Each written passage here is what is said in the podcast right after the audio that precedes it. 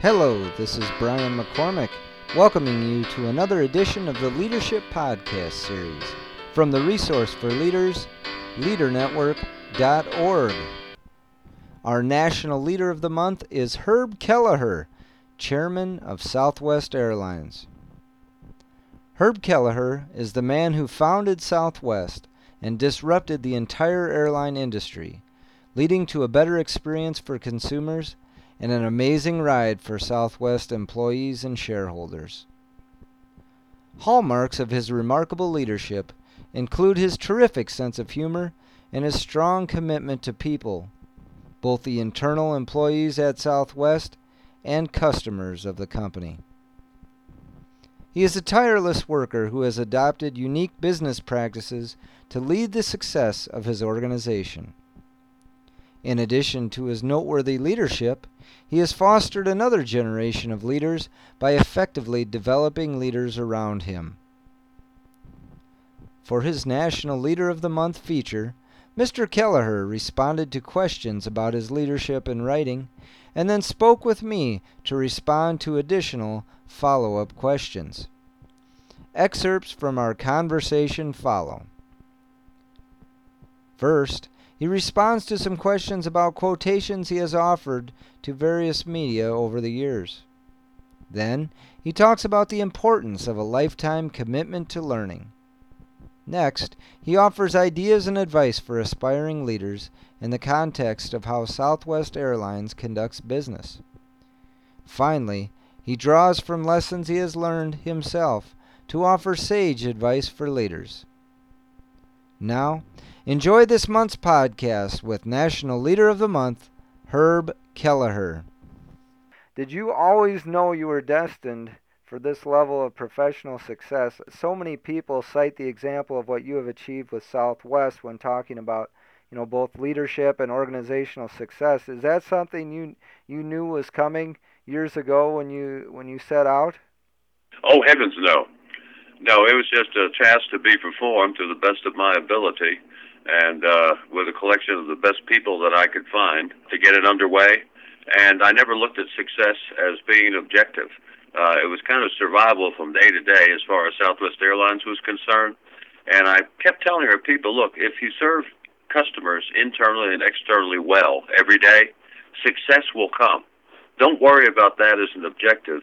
You know, just fulfill your daily responsibilities like other people, serve other people, be nice to other people, and everything else will work out for you. And size was never an objective. Okay. Excellence was an objective. Sure. Now, when you say to like people, serve people, etc., and, and this kind of gets into one of the questions I was going to ask later, but I'm just curious are those things that you could teach people to like and serve people, or did people have to come in to joining your organization with a certain I don't know if you'd say propensity or just a certain value or belief system to be the sorts of people you could teach, you know, how to do the specifics of, of liking and serving. Well, I think it's very important to choose people who have a predisposition to serve others, and it's hard to be successful if uh, you know you hire people that are totally self-centered and bent only on serving themselves so I think the hiring process is, is very important in that respect. On the other hand, I have seen people come to Southwest Airlines from other organizations that kind of sniff the air, you know, a little suspiciously, wondering whether this is real. Okay. And then when they find out that it's real, they love it. Oh, I bet. So, in other words, their their behavior that they have exhibited in other organizations that they've been with previously was really a behavior created by that organization and its mores, but it wasn't their basic personality. Sure. Okay. One of the quotations I've read from you is quote, if you're crazy enough to do what you love for a living, then you're bound to create a life that matters. And so a couple of follow-up questions I have for that quote is is why have more people not figured this out and then have you always had that figured out, or was there ever a time that you were not doing what you love for a living? Well, I'll tell you, it was always uh, pretty easy for me uh, in this sense that if you really feel that your your your you, you know your your job in life is to serve other people, uh, then you tend to love what you're doing because you want the outcome to be good for them. Uh, whether it's drawing a deed in the law office, trying a case, uh, making soup on the floor of the Campbell Soup Company, whatever it might be.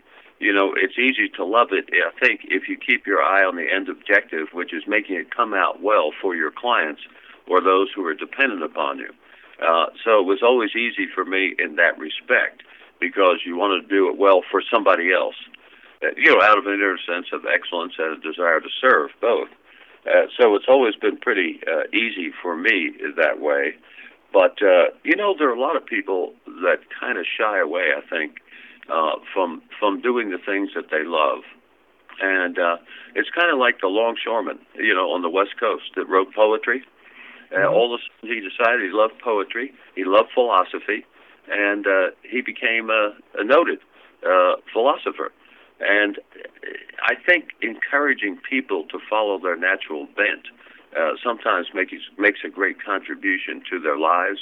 We've seen a lot of people at Southwest Airlines, for instance, uh, who perhaps weren't performing uh, too well uh, in in a given position, and boy, you switch them over uh, to another department, uh, to another function, and they become superstars. Hmm. Which which is why I think that people ought to give a certain amount of uh, vent, you know, uh, to what they really like doing because generally speaking, they do that well. Sure. But that doesn't mean that you should only do things that you're comfortable with. I mean, if you're going to be a leader, you have to undertake the difficult things, uh, the things that are arduous to do. Uh, again, because you want the organization and the people within it to be successful, if you know what I mean. Right. Getting back again to the sort of servant's heart uh, th- approach, I mean, I did everything for Southwest Airlines practically when we started, and uh, you know, nothing uh, was ever beneath me or uh, too uh, minuscule or too difficult for me to undertake because somebody just had to do it to make the organization get off the ground and be successful. Sure. Now, uh, I guess a follow-up question that pops into my head listening to your response. Can you talk a little bit about how do you go about serving maybe somebody that you're not quite as crazy about, or maybe that you know has created some trouble for you or something? Can you talk about that at all? I'm not saying that being nice excludes being firm, because I think in many cases you have to be firm, you know, with a given person that's not performing uh, up to snuff. But I think the way you handle that is, first of all, you're very open in telling them what you consider to be their deficiencies. Sure. Um, for two, you set goals for them uh, with respect uh, with respect to improvement. And uh, in many cases, you know that that's never happened to them before. Sure. Uh, it's it's a first in their lives, and so setting expectations for them gives them an opportunity to fulfill them, and perhaps gives them a better definition of what they're supposed to be doing uh, in their job.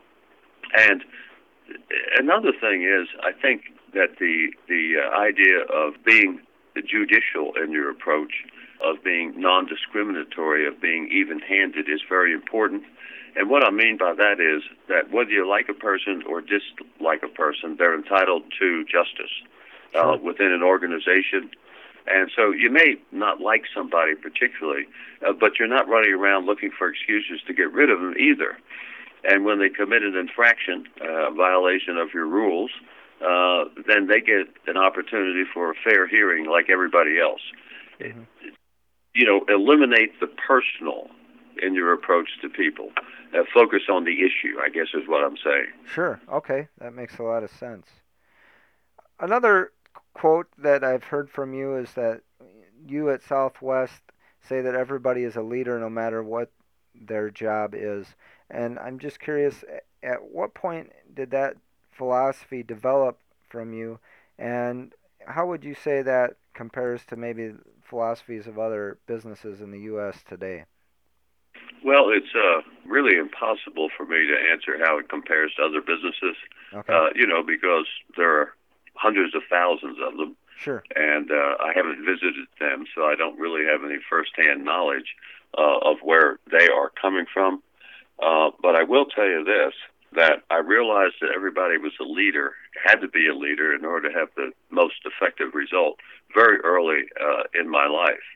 And uh, a lot of that really stemmed from working on the factory floor at the Campbell Soup Company for six summers Okay. uh, while I was going to school, and I would uh, I would watch people, and you know, no matter what they were doing, whether they were uh, unloading boxes from a truck, whether they were filling cans with soup, uh, whether they were storing boxes in the, uh, of soup in the warehouse, you know, just a myriad of different things that they were doing.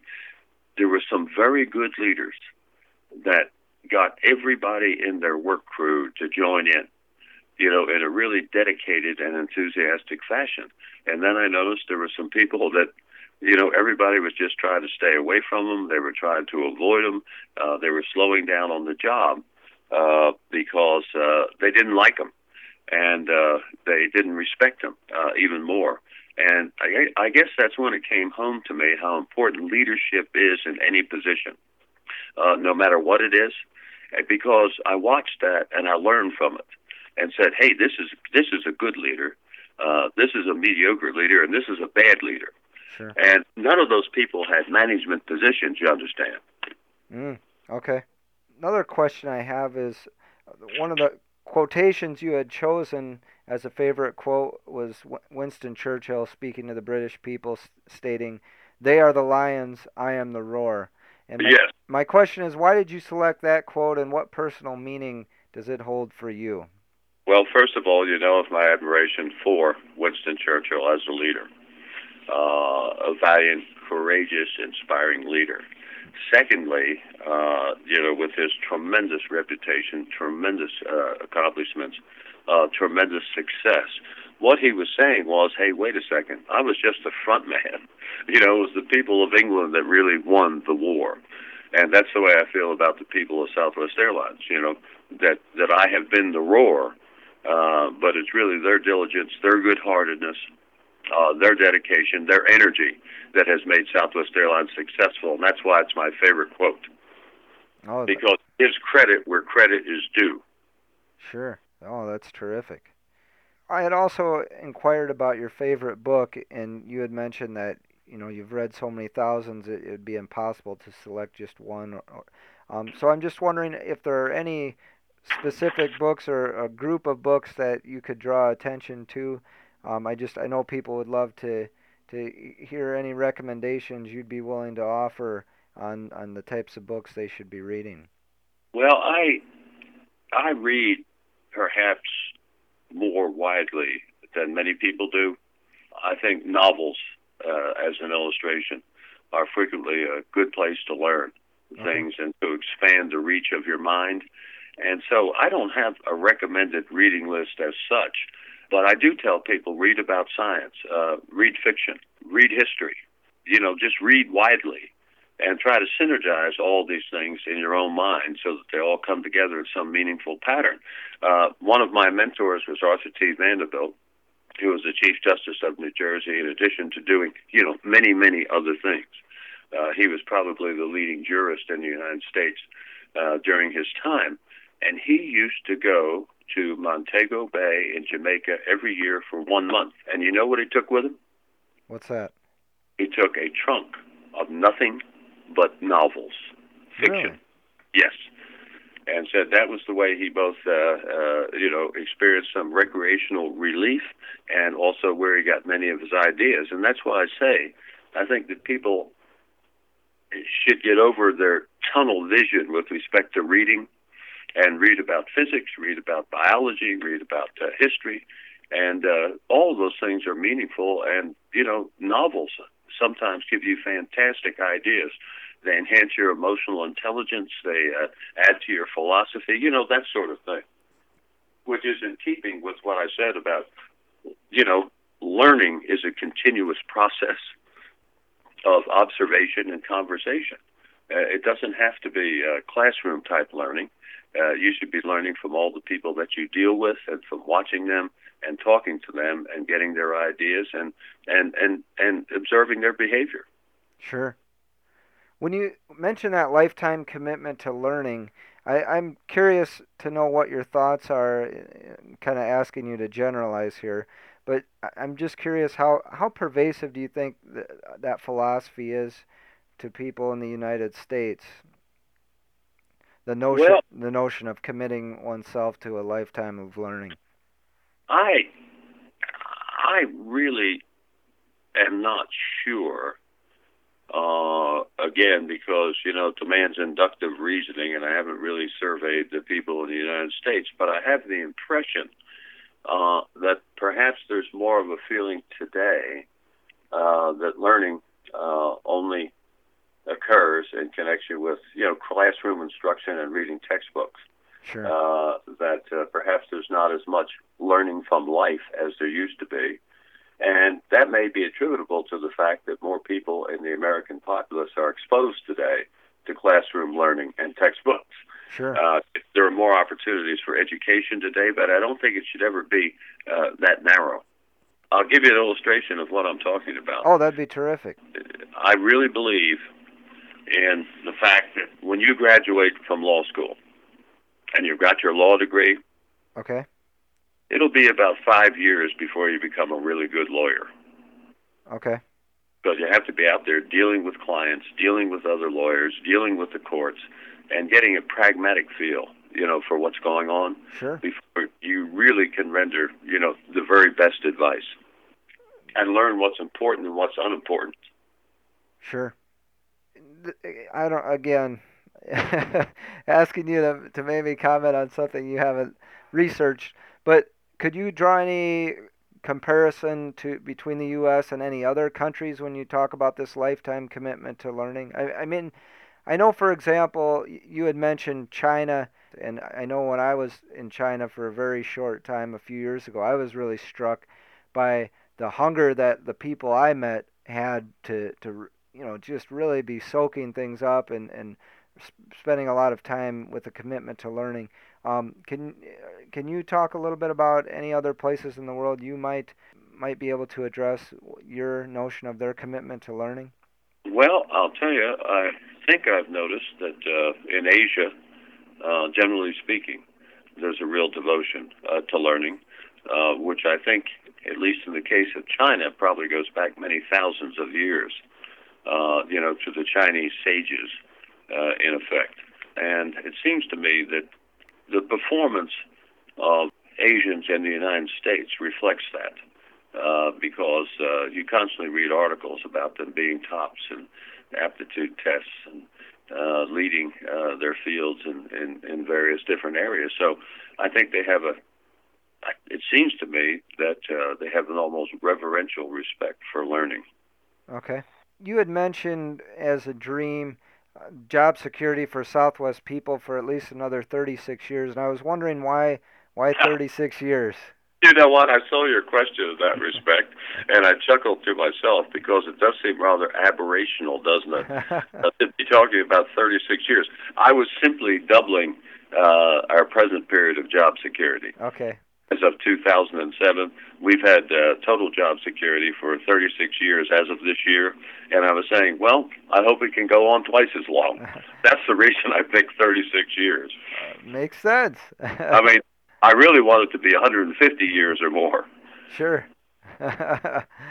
um, with regard but be beyond my reach. uh, with regards to humility, because in your advice to aspiring leaders, you had recommended be humble, work harder than anyone else, and serve your people.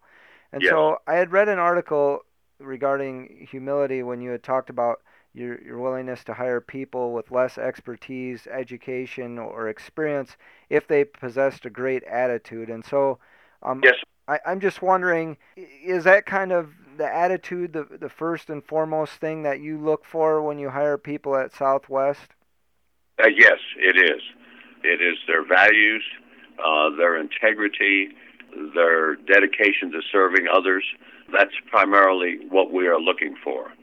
And that's not to denigrate, you know, education, uh, experience, or expertise, uh, because if someone has a good attitude uh, with all the other things, uh, that's fantastic. But the distinction I was trying to make is that if you hire a person simply because of experience, education, expertise, and ignore their attitude, you can be making a terrible mistake. Uh, because it is uh, like the you know the one rotten apple uh, that can spoil the whole barrel. sure. uh, which, which is why we're so attentive to that. And you know, people have capabilities that far exceed, uh, in many many cases, their historic educational attainments. As an example, and uh, you take somebody with a good attitude, and they be- they can become a real expert in technology. As a matter of fact, I was congratulated by another company that had met with our technology department uh, uh, some years ago.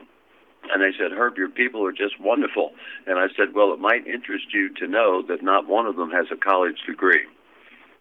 Getting back again then to the humility and and the hard work ethic and serving your people, I, I guess my question is: Is there which of the three would you say is is maybe exhibited most frequently, and is there one of the three that maybe is less frequently exhibited?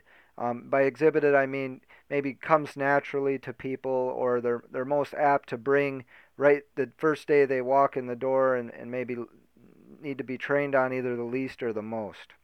Well, I'll tell you, I think uh, this is sort of a, uh, maybe a little oblique approach uh, to your question, but I think humility is the most important because if, if you don't have humility, then the other two probably won't happen. You know, working harder uh, than anyone else and serving your people, uh, because I think you have to be humble and not carried away with your own title or position uh, in order to uh, accomplish, uh, you know, the other two uh, working harder and serving your people. So we look for humility in that respect as maybe the progenitor of everything that we're after. I think humility is also important to learning. Uh, if you're not humble about what you don't know, you're very un- you're very unlikely to learn anything uh, sure. because you think you know it all. all. right. uh, you're you're very unlikely to work harder than anybody else because you think, hey, I'm here, you know, and it's title and position that are important. And uh, you probably think more about serving yourself and your personal ends uh, than you do serving the people that are dependent on you. And so I'd say humility uh, is is number one, and number two. Uh, I don't know, uh, you know, how how prevalent that is uh, with respect to the hiring practices of other companies, for instance. Sure. Uh, but I do think uh, that is very important to Southwest Airlines, and humility is many times manu- man- manifested, excuse me, uh, by a sense of humor and self-deprecation. I mean, when people are willing to joke about themselves and their foibles and their mistakes, uh, that's a pretty good indicator that they're the kind of folks we want. Sure. Well, and I'm, I mean, I would assume that it's also the kind of thing like when you say people come into your culture and, and kind of sniff the air, that when they see the, the type of example and leadership that from people like yourself is established, I would think that would be more apt to make them uh, willing to let their guard down. Uh, yes, yes. Now, that's that's absolutely true. Uh, that's a hundred percent right. Now, I will tell you the other side of it. Uh, we basically, you know, promote from within and have uh, for a good many years. But when we were starting out and expanding, uh, there were certain disciplines we just did not have at Southwest Airlines. And so we had to go outside to get them. And what happened in many cases is exactly what I described. You you said loosen up, and that's exactly that's exactly it. Sure. There were other people, however, that felt rather insecure with the fluidity of Southwest Airlines. They were used to a much more uh, command and control type of structure, and they felt uneasy about not having that. And basically, the way I would uh, put it is that they would fire themselves. Okay. You know, they would just be so uneasy that they would want to leave uh, because they required the security of an immense amount of structure. And that's not that's not to criticize that. I mean, some people are that way and some people are the other way. Uh, but uh, our culture, I guess my conclusion is, our culture is also is is is so strong that it forces self-selection on people. In effect. Sure. Well, that's very interesting. Asked to describe the traits most important in a leader, you had said a savant's head and a servant's heart. And my question is is a leader born with the two or are they learned? I think it's probably a combination of the two. Okay. Uh, that you have to be born with a, at least a latent capability and desire to be a leader. But sometimes people that you know have never thought about it and they're exposed to it and they say, "Hey, I like this. I like the responsibility of it. I like the sense of accomplishment of it." And you can also hone and refine, I think, the capabilities of being a leader. Uh, there are some people that probably, you know, if they're entirely negative about everything, you know, they probably ought to be, I don't know, bill collectors or something, right. you know. but I don't think they could be tremendous leaders. Uh, so if you start off where you're negative about life, I don't think you can be an effective, positive leader. But I think that if you have an urge to lead, you can be taught uh, how to do it better. And we spend a lot of time uh, on doing that with our people at all different levels of leadership education. Hmm. When you do that leadership education, I'm just curious, what are some of the things that you do to to teach that? I mean, is it that I mean you have people in your company that are leaders that are or you know maybe do a good job that are teaching others or or mentoring them or is it that you you know it's through having them maybe read books or can you talk a little bit about maybe some of the things you do to to treat to yes. train leaders I sure can. We uh, uh, have classes at various different levels okay uh, for leadership for leaders in uh, different stages of development. Uh, you know, people who are about to you know become a supervisor for the first time, people who are about to assume you know some higher position uh, within the organization, and the classes are tailored uh, to what they're going to encounter in their particular job and at their particular level of responsibility. And uh, we have some basic training classes, managers in training, uh, where you start out with people who perhaps aren't managers, but they they have a desire to be a manager. And uh, so we offer courses to them in how to be a manager and how to be a leader. We're really focused on leadership. And they do all sorts of things in those classes, including uh, acting out, including instruction, including recommending books for people uh, to read. And as a matter of fact, a lot of our uh, uh, senior officers speak to those classes on a regular basis. And also, uh, it's kind of interesting. Uh, we have uh, one director who is a uh, was it is a tremendous educator, and uh, he comes in and talks to our classes. Uh, Bill Cunningham, okay who used to be chancellor of the University of Texas, and Bill comes in and talks, and they they love it. They love him. And isn't that a great thing for a director to do? definitely yes And by the way, our directors are very good. Uh, this is kind of an aside, uh, but it is about leadership from the board standpoint. Uh, when we have any kind of company affair in, in their cities, uh, in a director's city, they always attend. oh really okay Oh, yeah. You have a station luncheon uh, in San Antonio, and our two San Antonio directors go. Uh, you have a uh, station party in El Paso, and our El Paso director goes, and so forth and so on. And I think their participation, personal participation in that respect, is a great exemplar for all of our people. Oh, I would I would agree definitely. Another question I had asked you was about encouraging or stifling leaders, and I'm just curious about how you view that encouraging or stifling um, in the current culture and climate of business in the U.S. And I mean, based on how you just answered that last question, it it sounds like Southwest has just continued to encourage rather than stifle leaders. Um, I- guess I would say that in a lot of respects, I think Southwest is is rare in that respect. Can you talk a little bit about that? Well, there again, it's uh, really hard for me to answer because you know I haven't spent that much time with other businesses. Sure. I've been spending all my time uh, on on on Southwest Airlines, but from reading that I've done, I think that uh, in some cases, uh, some businesses perhaps have gotten a little too hierarchical and bureaucratic for their own well-being. Sure. I I think there was a tendency towards that after the Second World War. Uh, you know, when we were economically dominant, didn't have a lot of global competition, and the focus was more on the inside and uh, uh, you know organizational issues uh, than it was on the outside because of the lack of competition. And I think you know I think American business has responded very well to the competition that's materialized around the globe. And part of that, I think, you will find if you look into it, is them becoming less bureaucratic and less hierarchical and flatter and faster uh, in their in their response time.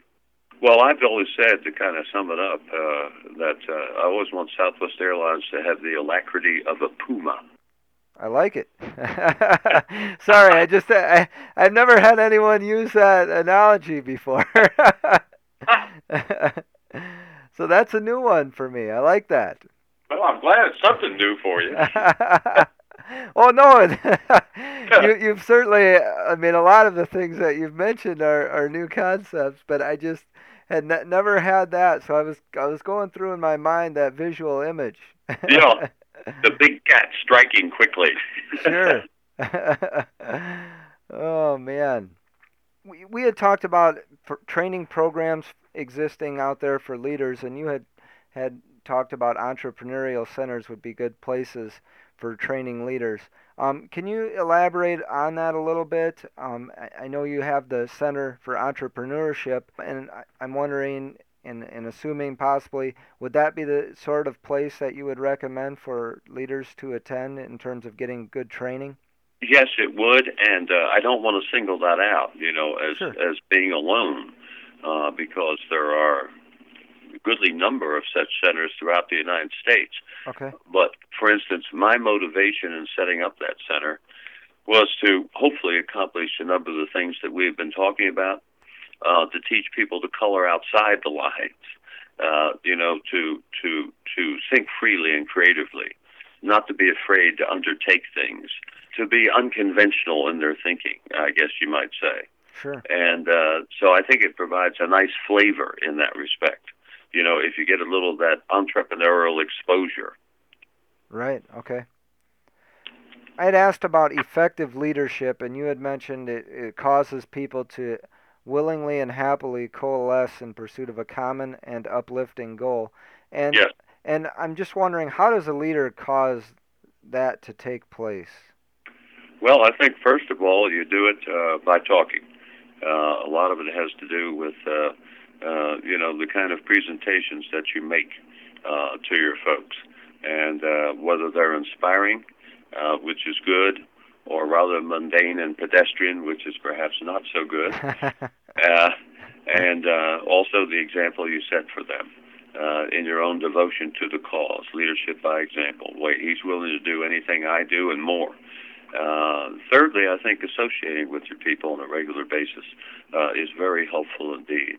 Uh, we have said that if you have to have a suggestion box that indicates that you're failing as a leader, because you should be talking to your people often enough that they don't have to put written suggestions in a box. Mm. Uh, that's an example. So I think that's very, uh, very important indeed. And that you just respect the worth of everyone in the organization, uh, you know, because everyone uh, is a superb, can be a superb contributor. And uh, that there's no person that is uh, beneath you. Uh, there's no person that's less important uh, than you are and uh, creating that sense in them that they are important, uh, you know, in what they're doing every day. And no matter what their job is, if they don't do it well, they're kind of letting everybody else down.